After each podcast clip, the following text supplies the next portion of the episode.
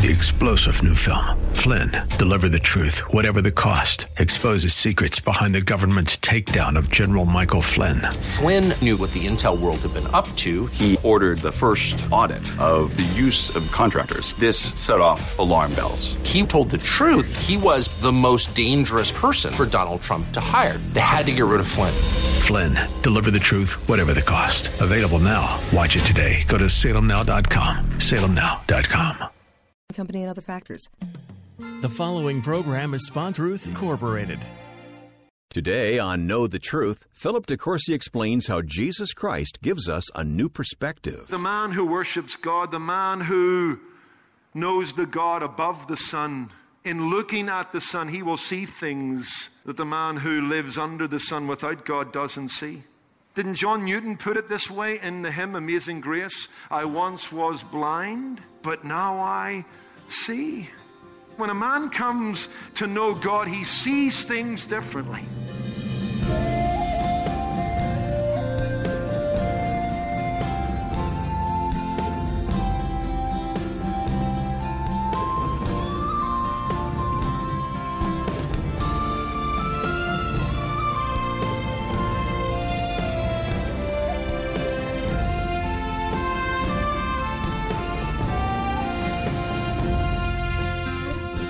Coming up now on Know the Truth, Philip DeCourcy tells us that in the book of Ecclesiastes, Solomon is feeding us salt in order to make us thirsty for God. It's a good analogy for framing our current study. Through Solomon, we're reminded that without God, the routine of life can leave us feeling dry and parched. And it's this very real feeling that draws us to God's well of love and grace. Here's Philip now, switching gears and presenting an interesting story to open today's message, the message titled Going in Circles. When Darrell Waltrip, the three time NASCAR Cup Series champion, published his autobiography a few years back, he gave it the perfect title. I don't know if you've seen it. It was entitled DW, a lifetime going round in circles. See, that's what NASCAR drivers do. And they've done it from the inception of the sport at Daytona Beach to the first uh, circuit that was uh, put together in 1954 on the runways of Linden Airport in New Jersey. NASCAR drivers spend their lives like Darrell Waltrip going round in circles, making nothing but left turns. And that's a lot like life, if you think about it. Darrell Waltrip's story is our story, isn't it? At times our lives seem to be going round in circles. Yes, we look at the odometer. We look at the speedometer of our lives. We're clocking up the miles at quite a clip, but we don't seem to be going anywhere. I think you get that feeling on a Monday morning that, that you've been here before. Despite all your best efforts of the previous seven days, despite all your planning, despite your renewed resolve, it seems that you haven't traveled very far. We push forward only to be pushed back. Oh, our life is in gear. We're committed, we're passionate, we're purposeful, but still our wheels spin. We make a series of left turns, only to find ourselves on a Monday morning where we were the Monday morning before. David Jeremiah, in his book on Ecclesiastes, Heaven and Earth, has this great quote Life sometimes feels like you're running a marathon on a treadmill. Isn't that the truth? In fact, Solomon shares that feeling and is troubled by that thought. Solomon has already stated that life under the sun, that is, life apart from an understanding of Genesis, from an understanding of God, that kind of life in a world without windows to another world. That kind of life is fruitless and futile. In fact, Solomon poses the question in verse 3 What profit has a man for all his labor in which he toils under the sun? Men and women invest their days with a lot of toil, a boatload of thought, to such marginal gains. What does life under the sun allow us to enjoy as a lasting achievement? Not much, if you think about it. For example, the incoming tide of death will flatten and wash away the sandcastle of our lives as one generation passes away and another generation comes. That's the point here in verse 4. One generation passes away and another generation comes. And so, technically speaking, Solomon in these verses is proving his point as to the tantalizing and temporary nature of life under the sun. Despite man's best efforts, he has little to show by way of advancement and achievement for his business and his busyness under the sun. Life seems to give back so little, yet it seems to take and ask so much. And so in verses 4 through 11, Solomon makes his point. And in verses 4 through 7, he draws several examples from the natural world. And then in verses 8 through 11, he musters some more examples from human experience to prove the point that at times life seems pointless. A going round in circles, a series of left turns that, that gets you nowhere. You do what you do only to do it again with nothing to gain in the end. Solomon is saying in soccer terms that life sometimes is a lot of ball passing, not an awful lot of goal scoring going on. And so we want to come and pick up his uh, train of thought. We're going to look at life in its monotony, verses 4 through 7. We're going to look at life and its misery, verses 8 through 9. And we're going to look at life and its mortality, verses 10 through 11. Aren't you glad you came to hear about monotony, misery, and mortality? But remember, Solomon is feeding us salt to make us thirsty for God. He wants to make us sick so we'll seek the great physician. So keep that in mind as we now begin to look at life and its monotony verses 4 through 7. One generation passes away and another generation comes, but the earth abides forever. The sun also rises and the sun goes down and hastens to the place where it arose. The wind goes towards the south and turns around to the north. The wind whirls about continually and comes again to its circuit. All the rivers run into the sea, yet the sea is not full. To the place from which the rivers come, they return again. All things are full of labor. Life has given Solomon a, a bad taste in his mouth. The merry-go-round of daily routine has turned his stomach. It's making him sick of life. In the midst of life's exchanges, nothing seems to change. That's what the preacher's trying to get across here. One day's activity added to another day's activity doesn't add up to much at the end of the day. What profit does a man have for all his labor in which he toils under the sun? I like the story of the two boys that went to the fairground. As one was getting off the merry-go-round, the other, who had refused to ride, it snapped at his friend and said, Look at you. You spent all your money, you get off where you get on, and you ain't been anywhere. it's a parable of life. Sometimes we feel like a NASCAR driver. We're just making a series of left turns. And uh, to make his point, Solomon puts on the hat of an historian, an astronomer, and a meteorologist. And I want to look at this for a few moments. In verse 4, Solomon's an historian. As Solomon thinks of the never ending tides of humanity with one generation coming in and one generation going out, he's struck by the contrast between the earth that abides and the transitory, temporary existence of man. And he finds that rather depressing, rather disconcerting, Remember what his father said? David, 1 Kings chapter 2, verses 1 to 2. David's about to die, and what does he say to his son and those who are listening? I go the way of all men.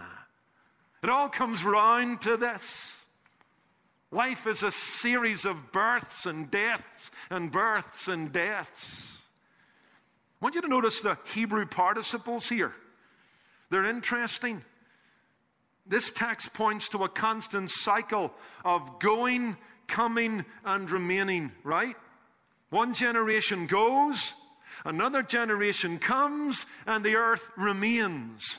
Going, coming, remaining. But it's not us that remains, it's the earth that remains. Here today, gone tomorrow. And no one seems to notice.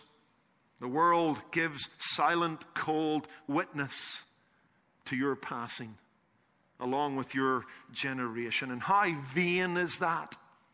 How empty, how challenging is that? Listen to Jerome where, when he says, What is more vain than this vanity? That the earth, which was made for human beings, stays, but humans themselves, lords of the earth, suddenly dissolve into dust. It all comes down to this. You make all this series of left turns, you go around in circles to cross the finishing line, which is a death witnessed by a silent creation. No one's cheering in the stands. Solomon wants to get that across. Then he moves on from being an historian to being a, an astronomer. Verse 5 The sun also rises and the sun goes down and hastens to the place where it arose. Solomon is continuing his argument here. He's trying to reinforce man's wearisome labor under the sun. It's not unlike the sun in its ceaseless activity. Solomon employs here a very colorful verb when he describes the endless exertion of the sun. Notice that word hasten. It's a Hebrew term that means to pant from exhaustion. And what Solomon does here is he pictures the sun as a runner that gets up in the morning and runs its course until evening. The next day it will have to put on its running shoes again and do it all over again. The sun is busy from sunrise to sunset doing its work seven days a week, 52 weeks a year in unblinking consistency. Up and down, round and round, with its work never done. It is exhausting itself to no determined end. The sun is active, it's repetitive, but it's not progressive. And Solomon says that can be what life's like. You can be active, repetitive, but we're not very often making any progress. We rise with the sun. We go to bed at its sinking, and like the sun, we finish the day exhausted and unfulfilled. That's Solomon's picture here. Let me go on a little bit of a rabbit trail. I think Solomon again has made his point. One generation comes, one generation goes, the earth remains, the sun rises, the sun sets and goes about its breathless activity. And we rise under that rising sun and we do the same. And we run the marathon of life's treadmill. But I want to go on a little bit of a rabbit trail here. I find this, this interesting. Because if we, if we look at Solomon's description here, in Ecclesiastes 5 and verse 1 and compare it to Psalm 19 verse 5, I think we'll discover something interesting. Go back to Psalm 19 and verse 5. David, Solomon's father, is talking about the glory of God displayed in the firmament and in creation's handiwork. And speaking of the sun, amidst the heavens, he set a tabernacle for the sun. Look at verse 5, which is like a bridegroom coming out of his chamber. David is looking at the sun. But he's seeing it differently from his son. He describes the sun as, as, as that which dominates the heavens, that which displays the glory of God. And it's like a bridegroom leaving his chamber. It's like the young man eager to get out of his house and down to the church, to the altar to marry his sweetheart. And then it's pictured as um, a great runner, strong man running the race. Like a champion runner, it races its course, it makes its circuit.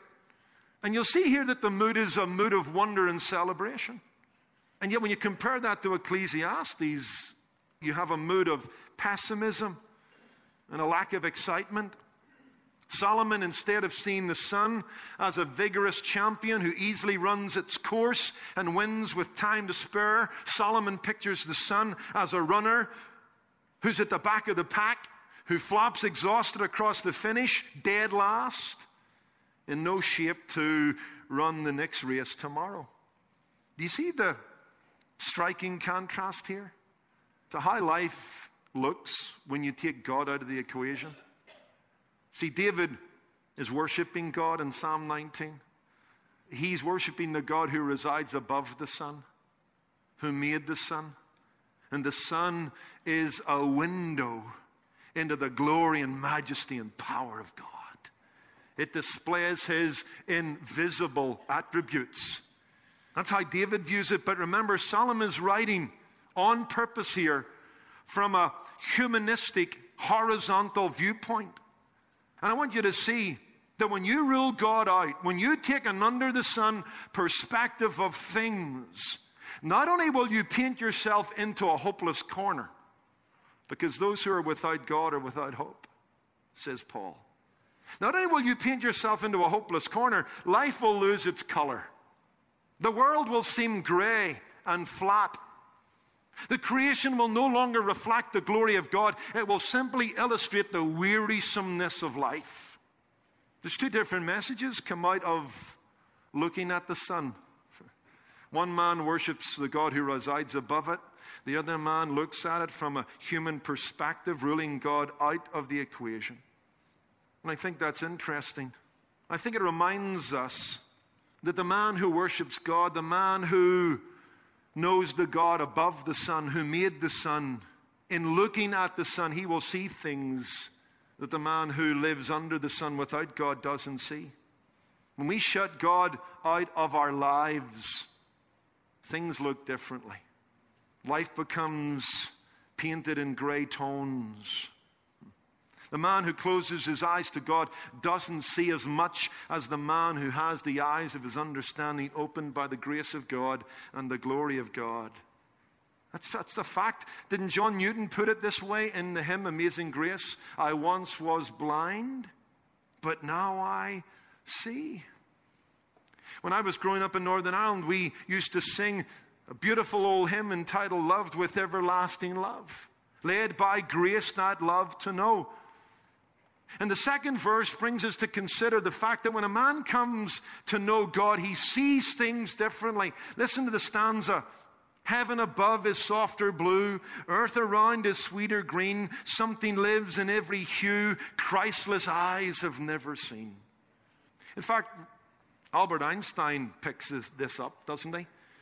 In the 1930s, Albert Einstein wrote that a religious sense of the mysterious is the most beautiful and deepest experience a man can have. He who never had this experience seems to me, if not dead, then at least blind.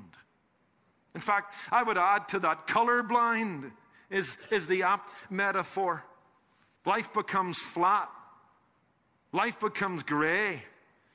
Everything is viewed without hope and meaning. We become colorblind.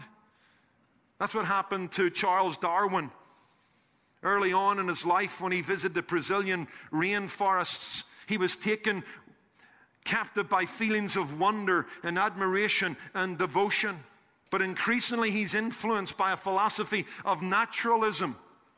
He looks at life under the sun and nothing more. God is ruled out. In the beginning, there is no God. And all he does is try and compute empirical data. And he says this But now the grandest schemes would not cause any such convictions and feelings to rise in my heart. It may be truly said that I am like a man who has become colorblind. In fact, he wrote to a friend, quote, I am glad you're at the Messiah it is the one thing I should like to hear again, but I dare say I should find my soul too dried up to appreciate it as in old days, and then I should feel very flat, for it is a horrid bore to feel, as I constantly do, that I am withered, a withered leaf for every subject except science. Sad commentary on a life, isn't it? Without God. Solomon kind of gives us a window into that as he looks at this sun. He just sees it, it breathless, panting across the finish line of a day to rub its eyes in the morning and take its aching legs on another run for which it has no enthusiasm. But on the other hand, if you look at the sun, you see a, a burning ball of energy and light and radiance. It brings light and life to earth. And it's there because the God above the sun made it so that we might enjoy it as we live under it. Solomon now moves on.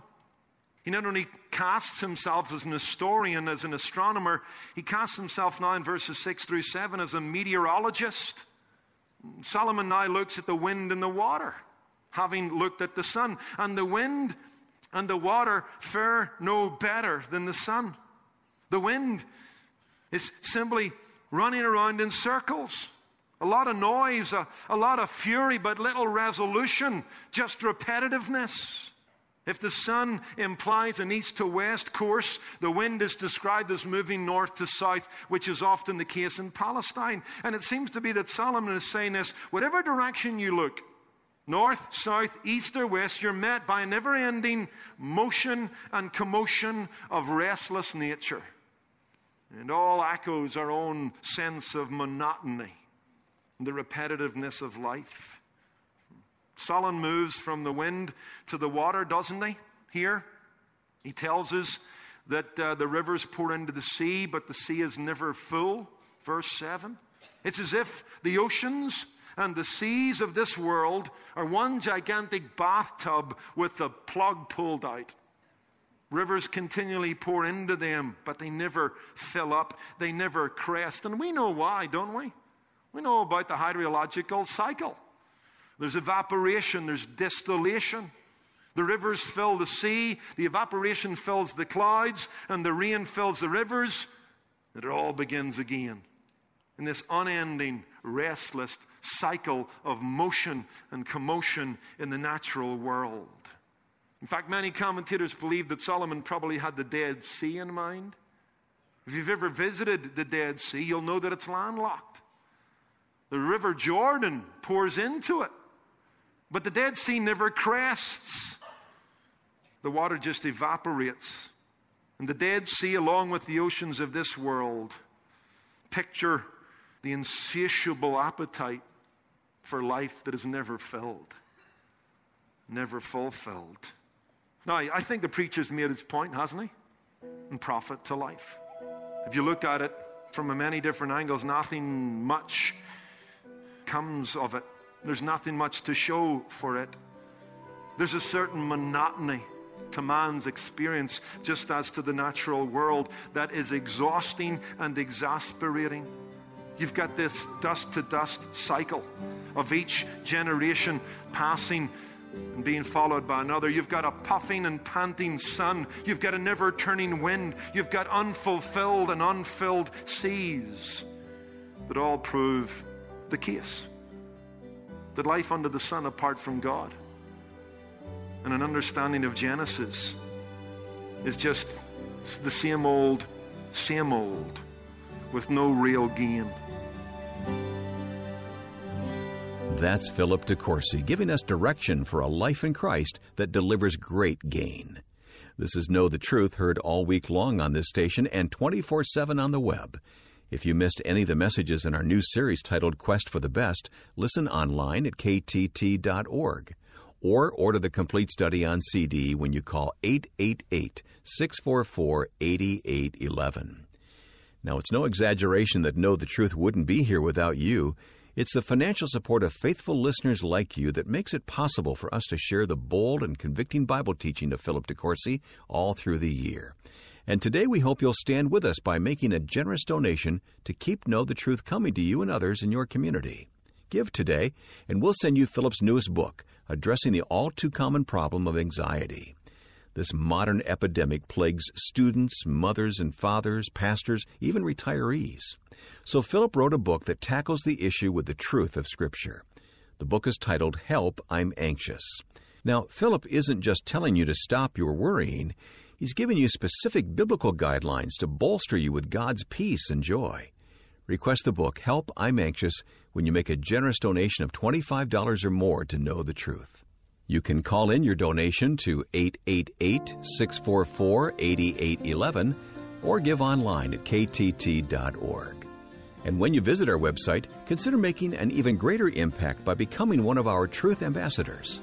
These faithful friends commit to give a monthly donation of $25, $50, even $100.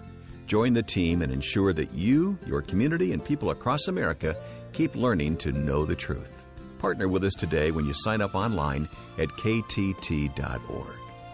That's all our time now. I'm your host, Wayne Shepherd, inviting you to come back tomorrow to hear another lesson from Philip DeCourcy here on Know the Truth. Today's program was produced and sponsored by Know the Truth Incorporated. Jesus said, You shall know the truth, and the truth shall make you free.